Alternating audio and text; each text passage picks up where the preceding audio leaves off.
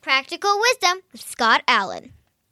Hello, I am Scott Allen, and thanks to my daughter Kate for developing the intro to the Practical Wisdom for Leaders podcast, where we offer a smart, fast paced discussion on all things leadership. My guests help us explore timely topics and incorporate practical tips to help you make a difference in how you lead and live. If you haven't done so, please click subscribe so you automatically, seamlessly stay in the know when we publish new episodes.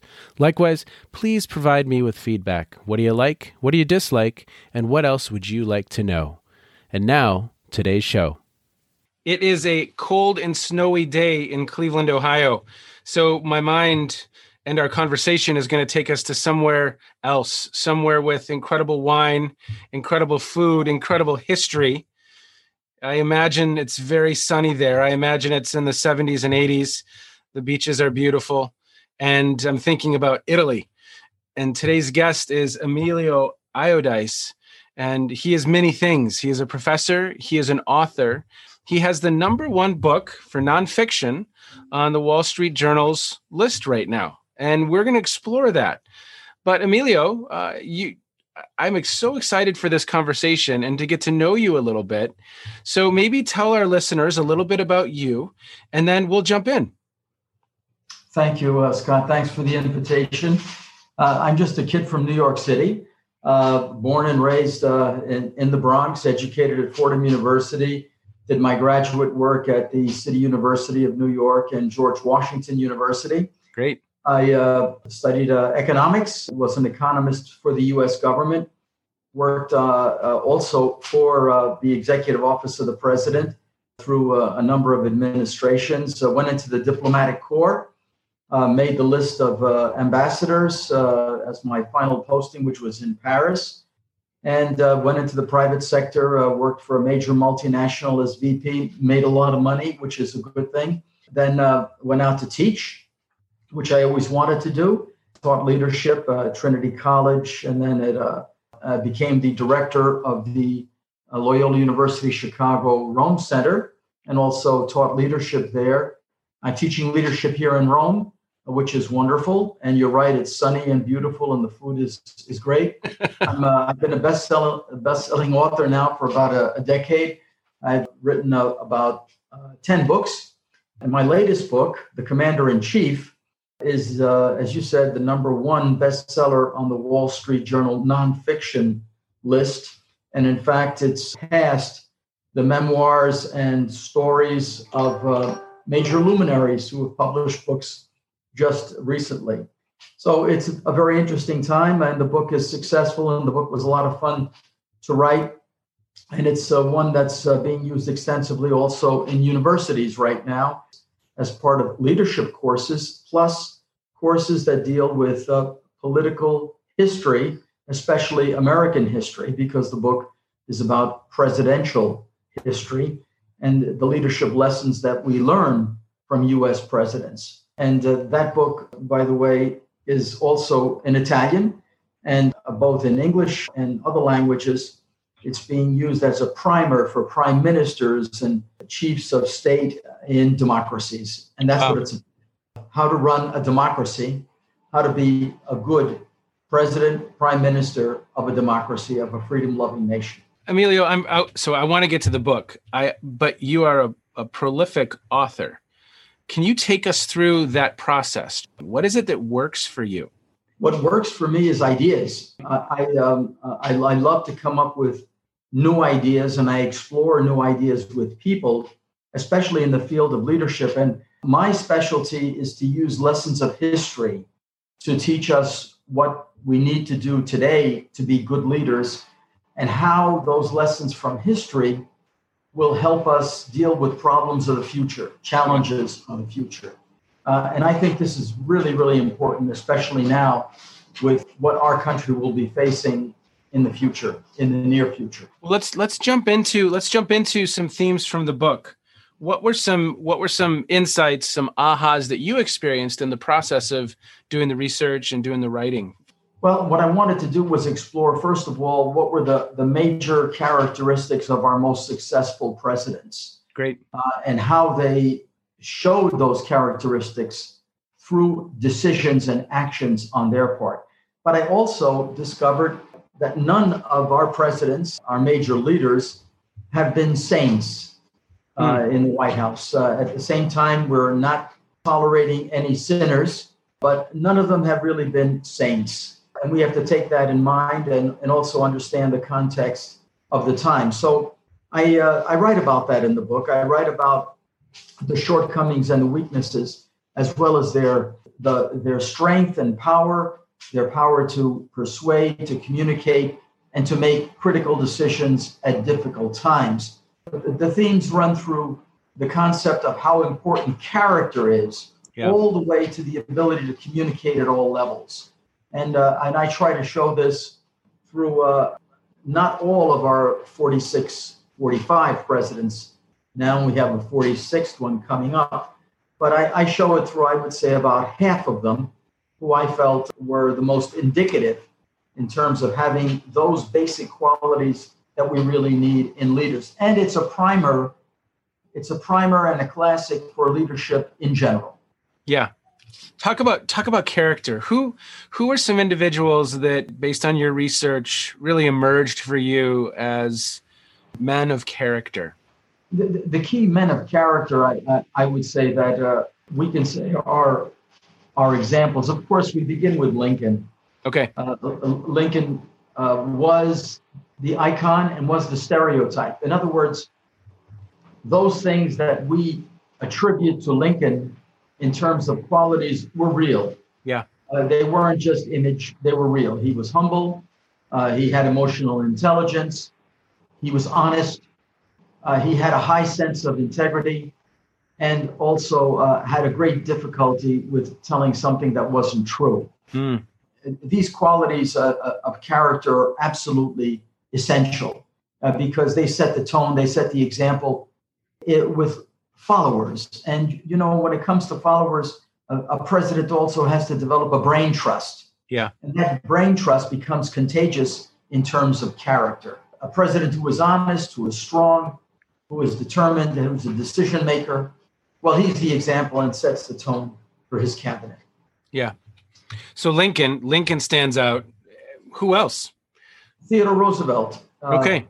Uh, also, uh, uh probably this is why uh, Roosevelt, Jefferson, and Washington and Lincoln are on Mount Rushmore. It was mm. easy to put those four up there. But but you see, with uh, Theodore Roosevelt, here you have a 360 degree individual in the White House.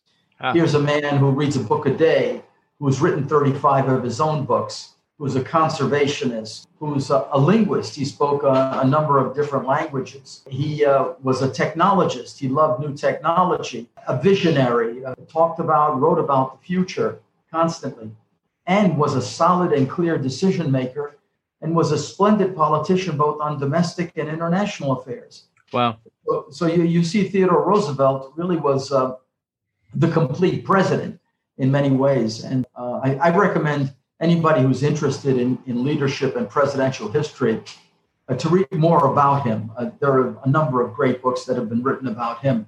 It's fascinating. It's a fascinating life. Yeah. So, so Theodore Roosevelt is another example. Well, and you, and you, I would love for you to define 360 degree.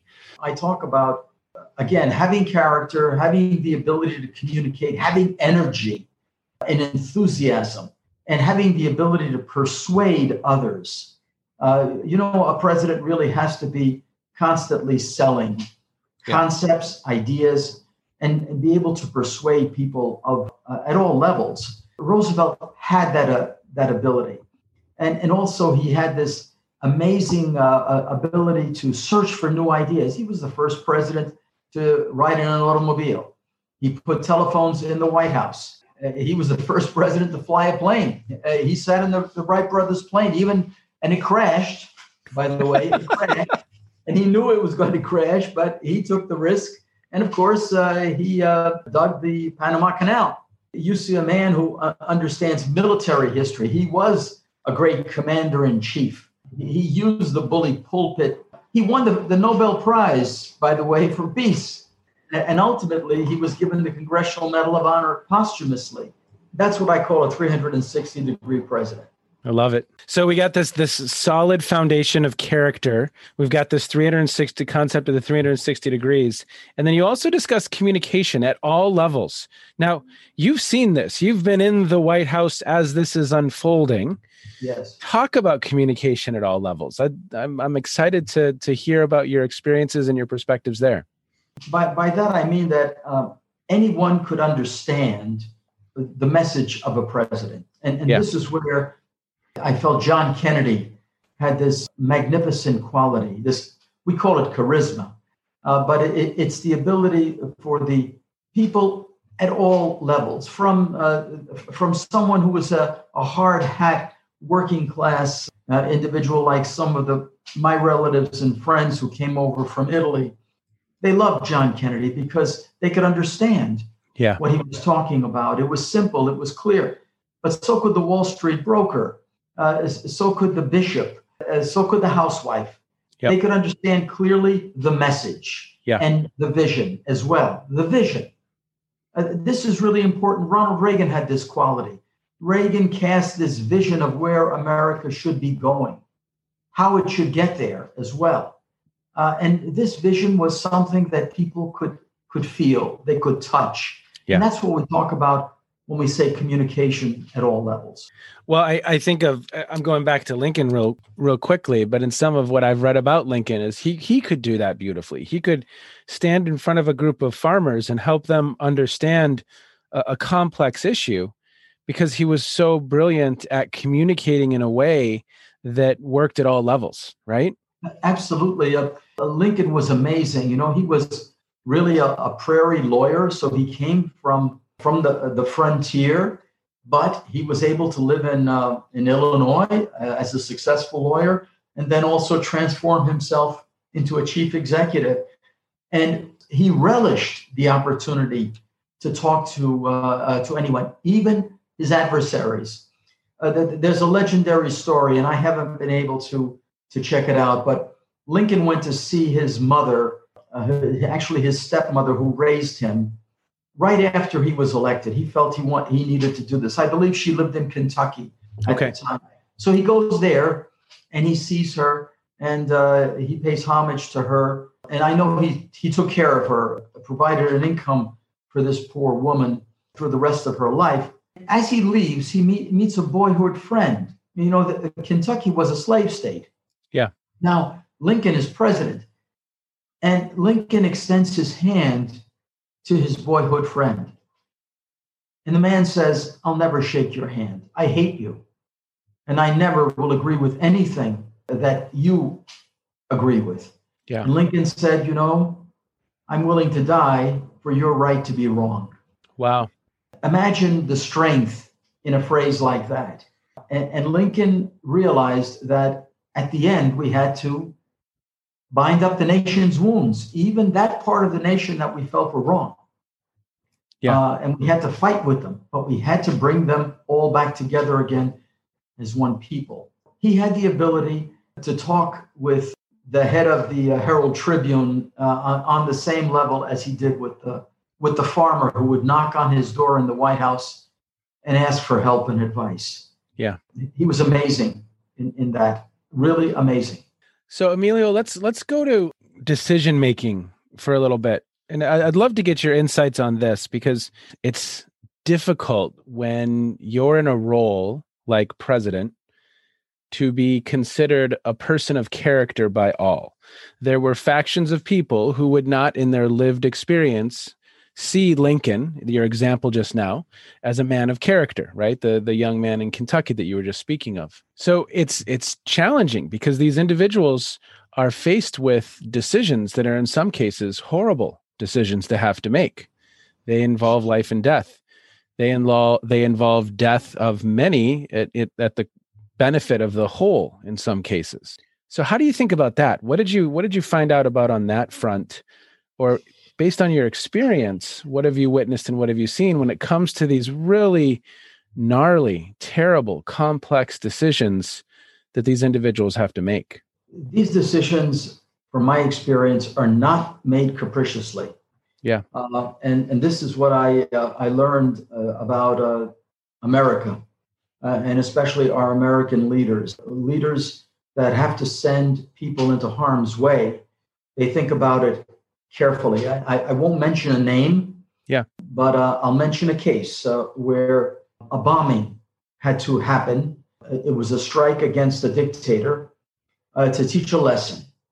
And at the time, our chief executive was concerned not so much with with the building that was going to be attacked but number one that that particular leader was out of that building at the time mm. and secondly that as little bloodshed would be would be shed as possible uh, the guards that guarded the palace uh, it had to be attacked when those guards were changing so that there was an interval of perhaps minutes when there were fewer people there. Wow. So this this was part of the thinking going on before this very important decision w- was made. Uh, but but let's go even further than that. That was the, that was one thing. But let's let's go into Harry Truman's mind. I, I did a lot of research on this uh, just recently, and it's an article that's on my website, uh, iodizedbooks.com. Great. And it's going to be published in the Journal of values based leadership very shortly. Harry Truman was vice president for 80 days, and he knew very few things about what was actually happening uh, in terms of top secrets of World War II, including the Manhattan Project. He was briefed on it as soon as Franklin Roosevelt died. Wow. Okay. And here, this man in April, April 12th, 1945, becomes president and less than three months later, in August, uh, with Europe having uh, uh, been vanquished, so we had VE Day, but now we had the war in the Pacific that was still raging. Yeah. This was August 1945. This man was in office now three months. And Okinawa had occurred, which was one of the bloodiest battles in the, in the Pacific. And his advisors come to him and say, Mr. President, we have to invade Japan. We need a million soldiers to do it. Half of them may become casualties. Wow. Also, we may kill millions of Japanese in house to house fighting. The kamikaze attacks had a great deal of influence on Truman and his uh, military leaders at the time. Uh, the head of the of the kamikazes, this general at the time, said that 20 million Japanese would commit suicide if the Allies invaded Japan. Wow. Here's this man now who has been given the atom bomb as his, his latest weapon. And he asks his advisors if we use this, the Japanese sue for peace? Will they agree to peace? And they said, We hope so, but we're yeah. not sure. Yeah. Ultimately, he made the decision to drop the first atom bomb. And he waited and asked the Japanese after that, would they agree to peace? No. Wow, I didn't know this part of the story. He had to drop the second one before the emperor was convinced that they could no longer continue to fight. So I wrote about this in the book, and uh, what a difficult decision it was for Truman. He lived with it and he uh, he knew that he the genie was out of the bottle with atomic energy. Yep. But he was the same president who also created the Atomic Energy Commission for the peaceful use of atomic energy in the world. And Truman uh, made some very very important decisions. He should really should be ranked among the ten greatest. Uh, he created NATO. Of course, he was the man who implemented the United Nations and so forth. When it came to making decisions, he wasn't afraid. He listened to his advisors, didn't always agree with them, but he listened carefully and he made his decisions based on facts. And I put myself in his shoes uh, as I was writing the book. And I felt this was a real commander in chief with the best possible information he could receive. He made these critical decisions. Well, I'm hearing character, I'm hearing communicator, I'm hearing decision maker. Are there other other attributes of these effective commanders in chief? I'd like to dwell for a moment on what I would call emotional intelligence. Sure. Emotional intelligence is complex, but our greatest leaders had it. The, the two Roosevelts, Theodore and Franklin, had, in my view, enormous emotional intelligence. And by, by that, I mean uh, self restraint, number one. Yeah. They, under very difficult conditions, held on to their faculties. Hmm. Uh, you can imagine FDR, and I write about that in the book, uh, his paralysis you know, so few people dwelled on the fact during his time that he couldn't get up from a table. Yeah. He um, couldn't go to the bathroom alone. He had to be helped. He even couldn't get into bed by himself. So this man was paralyzed from the waist down, but those people who dealt with him never dwelt on that particular issue because of his strength of character and his emotional intelligence that was something that was a, a byproduct of his existence, but it wasn't his existence. It wow. wasn't what made him who he was. It was only a part of his character, and it was one of those things that gave him empathy and compassion, which is also part of emotional intelligence. I'll give you an example of, of this kind of power, where even under the most difficult conditions, a president stays focused uh, in yeah. the movie uh, Pearl Harbor, there's a clip, and I and I I've tried to research to find out if this actually happened. And in a number of books uh, that I found, they say that it had. But let me describe it, assuming that it did. Sure. Right after Pearl Harbor, we have uh, the declaration of war of Nazi Germany against the United States and also a fascist Italy. And now FDR brings around the table his military leaders. And he says, I want to report on where we are. Half of the fleet was gone at Pearl Harbor. So the Pacific Fleet is decimated. We can't make war in the Pacific, according to them. Our, uh, our soldiers are not trained. We neglected for years to give them the proper training for war. And now we, we need millions of recruits. And yet they're not ready. We don't have the material. We don't have the tanks. We don't have the artillery. We don't have the planes to fight a war. So they implied to the president, perhaps it would be better to sue for peace. Roosevelt and said, no, I want to bomb Tokyo. And they said, hmm. Mr. President, that's impossible. He said, I want to bomb Tokyo. I want to bring the war to the Japanese. I want them to know what they've done and that they will not get away with this. They will pay for it. And they said, Mr. President, we cannot do it. It's impossible. So FDR literally grabbed the two sides of his chair and he raised him up, himself up, and he stood before them and said, Listen, if I can do this, you could bomb Tokyo and you can win this war. Wow. So the power of that man made an impression on these, these men who had to carry out the great responsibility of victory. And because of him, and of course, the team that he built and the people that he selected MacArthur, Eisenhower, Marshall to run our war, we were successful. Yeah. Because of his great brain trust and his emotional intelligence. So that's another example of how emotional intelligence plays into all of this it is so so very important for a president and i'll leave you with one last thought sure emotional intelligence also requires that a president not dwell on revenge political revenge that not only diminishes the office but also diminishes the individual mm. there was probably no president who was uh, criticized more even unjustly uh, by any measure, than Abraham Lincoln. Lincoln was constantly, constantly criticized by the press, uh, by his equals in, in the political establishment, by his own party. Sure. Constantly, all the way up to the end, including having a daily letter arrive threatening assassination. So here's Lincoln who doesn't care about revenge and getting uh, back at those people who said so many lies about him. The most he would do was was write a letter that he was going to send to them and then put it in a drawer and never mail it.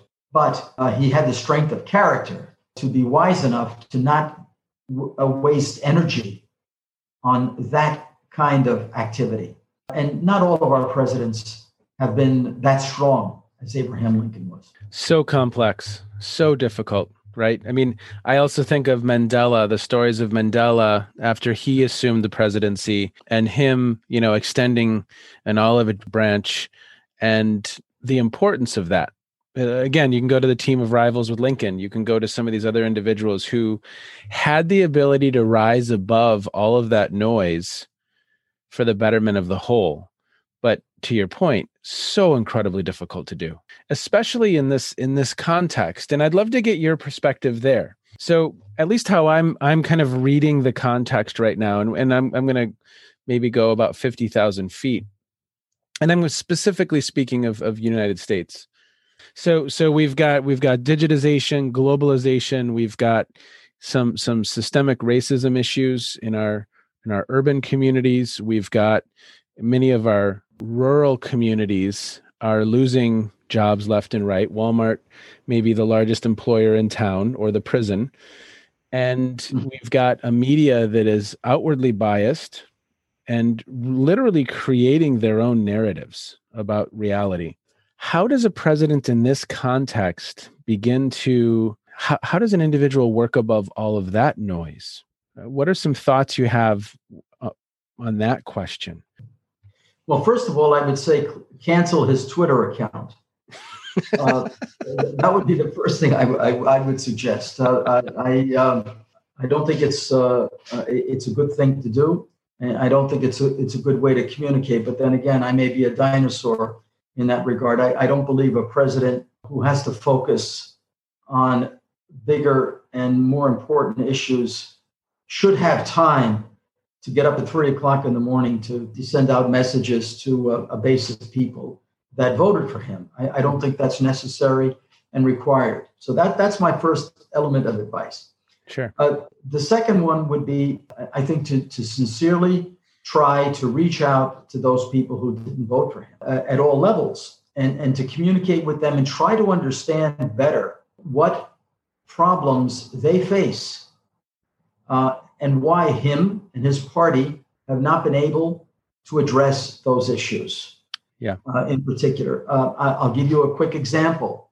When I was growing up as a kid, my father was a, a union man. He was a longshoreman, and he was a devoted Democrat. And why? Because he said the Democratic Party is for the working person, mm. uh, and anybody who is a union person uh, should, of course, vote for the Democrats because the Democrats relate to them. They relate to the common person. My father used to say the Democrats are a big circus. They they encompass everybody, but especially those people who uh, uh, are the, the the middle and lower classes. Well, I'm not sure that's the case anymore. Reading the New York Times and elsewhere, the image of the Democratic Party today is that of uh, elites, those people who are extremely well educated, wealthy, live in bubbles like most of us yeah. Um, and, and don't face the same challenges as others, especially financial challenges. Well, I think uh, we need a reevaluation within the Democratic Party uh, and within the presidency of how we deal with those people, those yeah. people who feel disenfranchised. So that would be my second point to him. Uh, begin focusing on that. And third, begin showing a, a sense of not only compassion, uh, which I think is very, very important, but empathy, empathy for for everyone.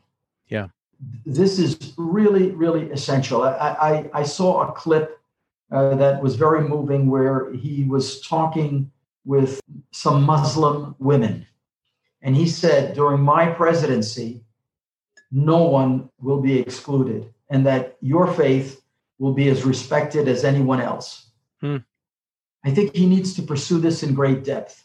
Uh, I, I, would suggest that he have a religious advisor uh, in the White House, as well as an historian and a scientific advisor. these roles, which have been discarded over the years, uh, are absolutely essential to have a well functioning White House that's cl- clearly in tuned with the direction of, uh, of the country. And I could tell you chapter and verse what each and every one of them should be doing. But yeah. that's the advice I give to the president right now, those three or four points. Well, it's a complex, it's a complex role, incredibly complex, probably the most complex role. it is. Uh, and I lay that out in the beginning of the book, the, the role of the president of the United States as not only uh, commander in chief, but chief of state, chief of his party, chief of diplomacy, a chief of the public interest, the chief legislator of our country as well. All these roles are in one particular office, and uh, they're very, very challenging, uh, as you said, and very complicated. Uh, neither, neither one of those roles can be taken for granted, but the Constitution and the people of the country have entrusted themselves uh, to that one particular office, which is the only office that all the people of the country vote for. Wow. Professor, good stuff. I'm so excited to have had this conversation with you and I've learned I've learned a lot and and I want to go read about Teddy Roosevelt. I'm going to after we're done, I'm going to get on Amazon and I'm going to order a biography of Teddy Roosevelt because I want to explore that further. Now, what are you reading? What are you streaming? What are you listening to uh, that I can share with our listeners? Well, right now, uh, I'm uh, unfortunately I read a, a, whole series of books, and uh, I'm actually writing a new book. Well, let, let, me tell you about the new book because the new book um, has had a lot to do with what I've been um, reading. Okay. I've been reading a lot about World War II, and uh, it's, it's amazing the fertile ground that World War II has left us with so much anecdotal information. So I, I decided to write a book based on true stories. That's really a, a novel. The book is called Liberation. It'll okay. come out in January, and uh, I hope it's as successful as my my last book.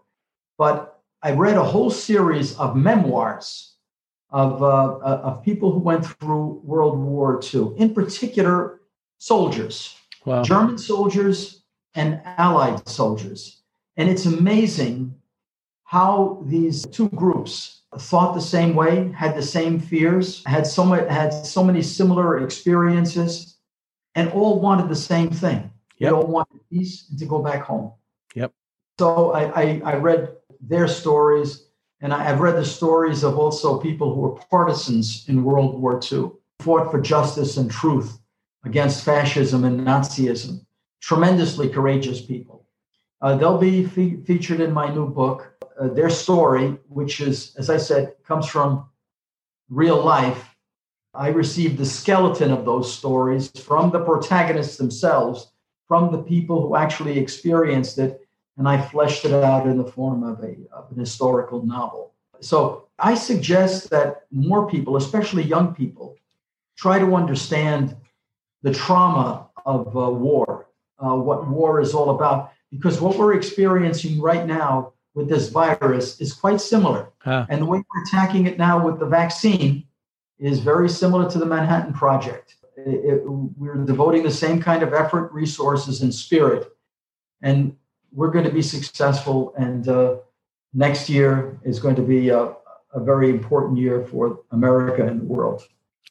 I agree. I agree. Well, sir, thank you so much for your time today. It was a pleasure meeting you.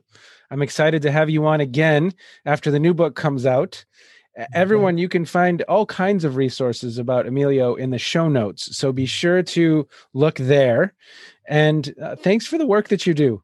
We really, really appreciate it. Thank you. We have to work to change the world, Scott.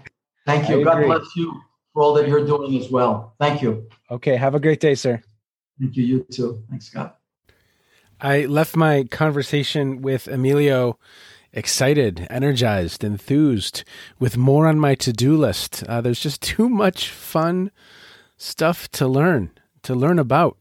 But something I'm going to walk away with here is the importance of history. I mean, bottom line, I mean, I spend so much of my time thinking and reading about leadership and concepts that have to do with that. I don't always look to leaders, history, for some of those stories and some of that inspiration. I've been watching a little bit of The Crown lately, like many others. And again, I just watched that series and it's leadership lessons all over the place. So, history. History. Now, on my holiday list of hopeful gifts went Emilio's book, Commander in Chief. And I hope each of you also place that on your list. I think what we discussed, there's a lot to learn. There's some incredible stories. And then, of course, I think there's going to be an opportunity to dig even deeper, as he has done on some of these individuals. Emilio, thank you for the work that you do, sir. Be well, everybody. Take care. I hope to see you back soon. You have been listening to the Practical Wisdom for Leaders podcast. If you liked what you heard, please share it with others and let them know what we're up to. And one last quick reminder to click subscribe so you know when we publish new episodes. And of course, we'd love to hear your feedback. You can stay in touch with me by visiting www.scottjallen.net or any number of social media platforms. Be well, be safe, and make a difference wherever you are on this beautiful planet. And now, here's Kate's twin sister, Emily with the outro.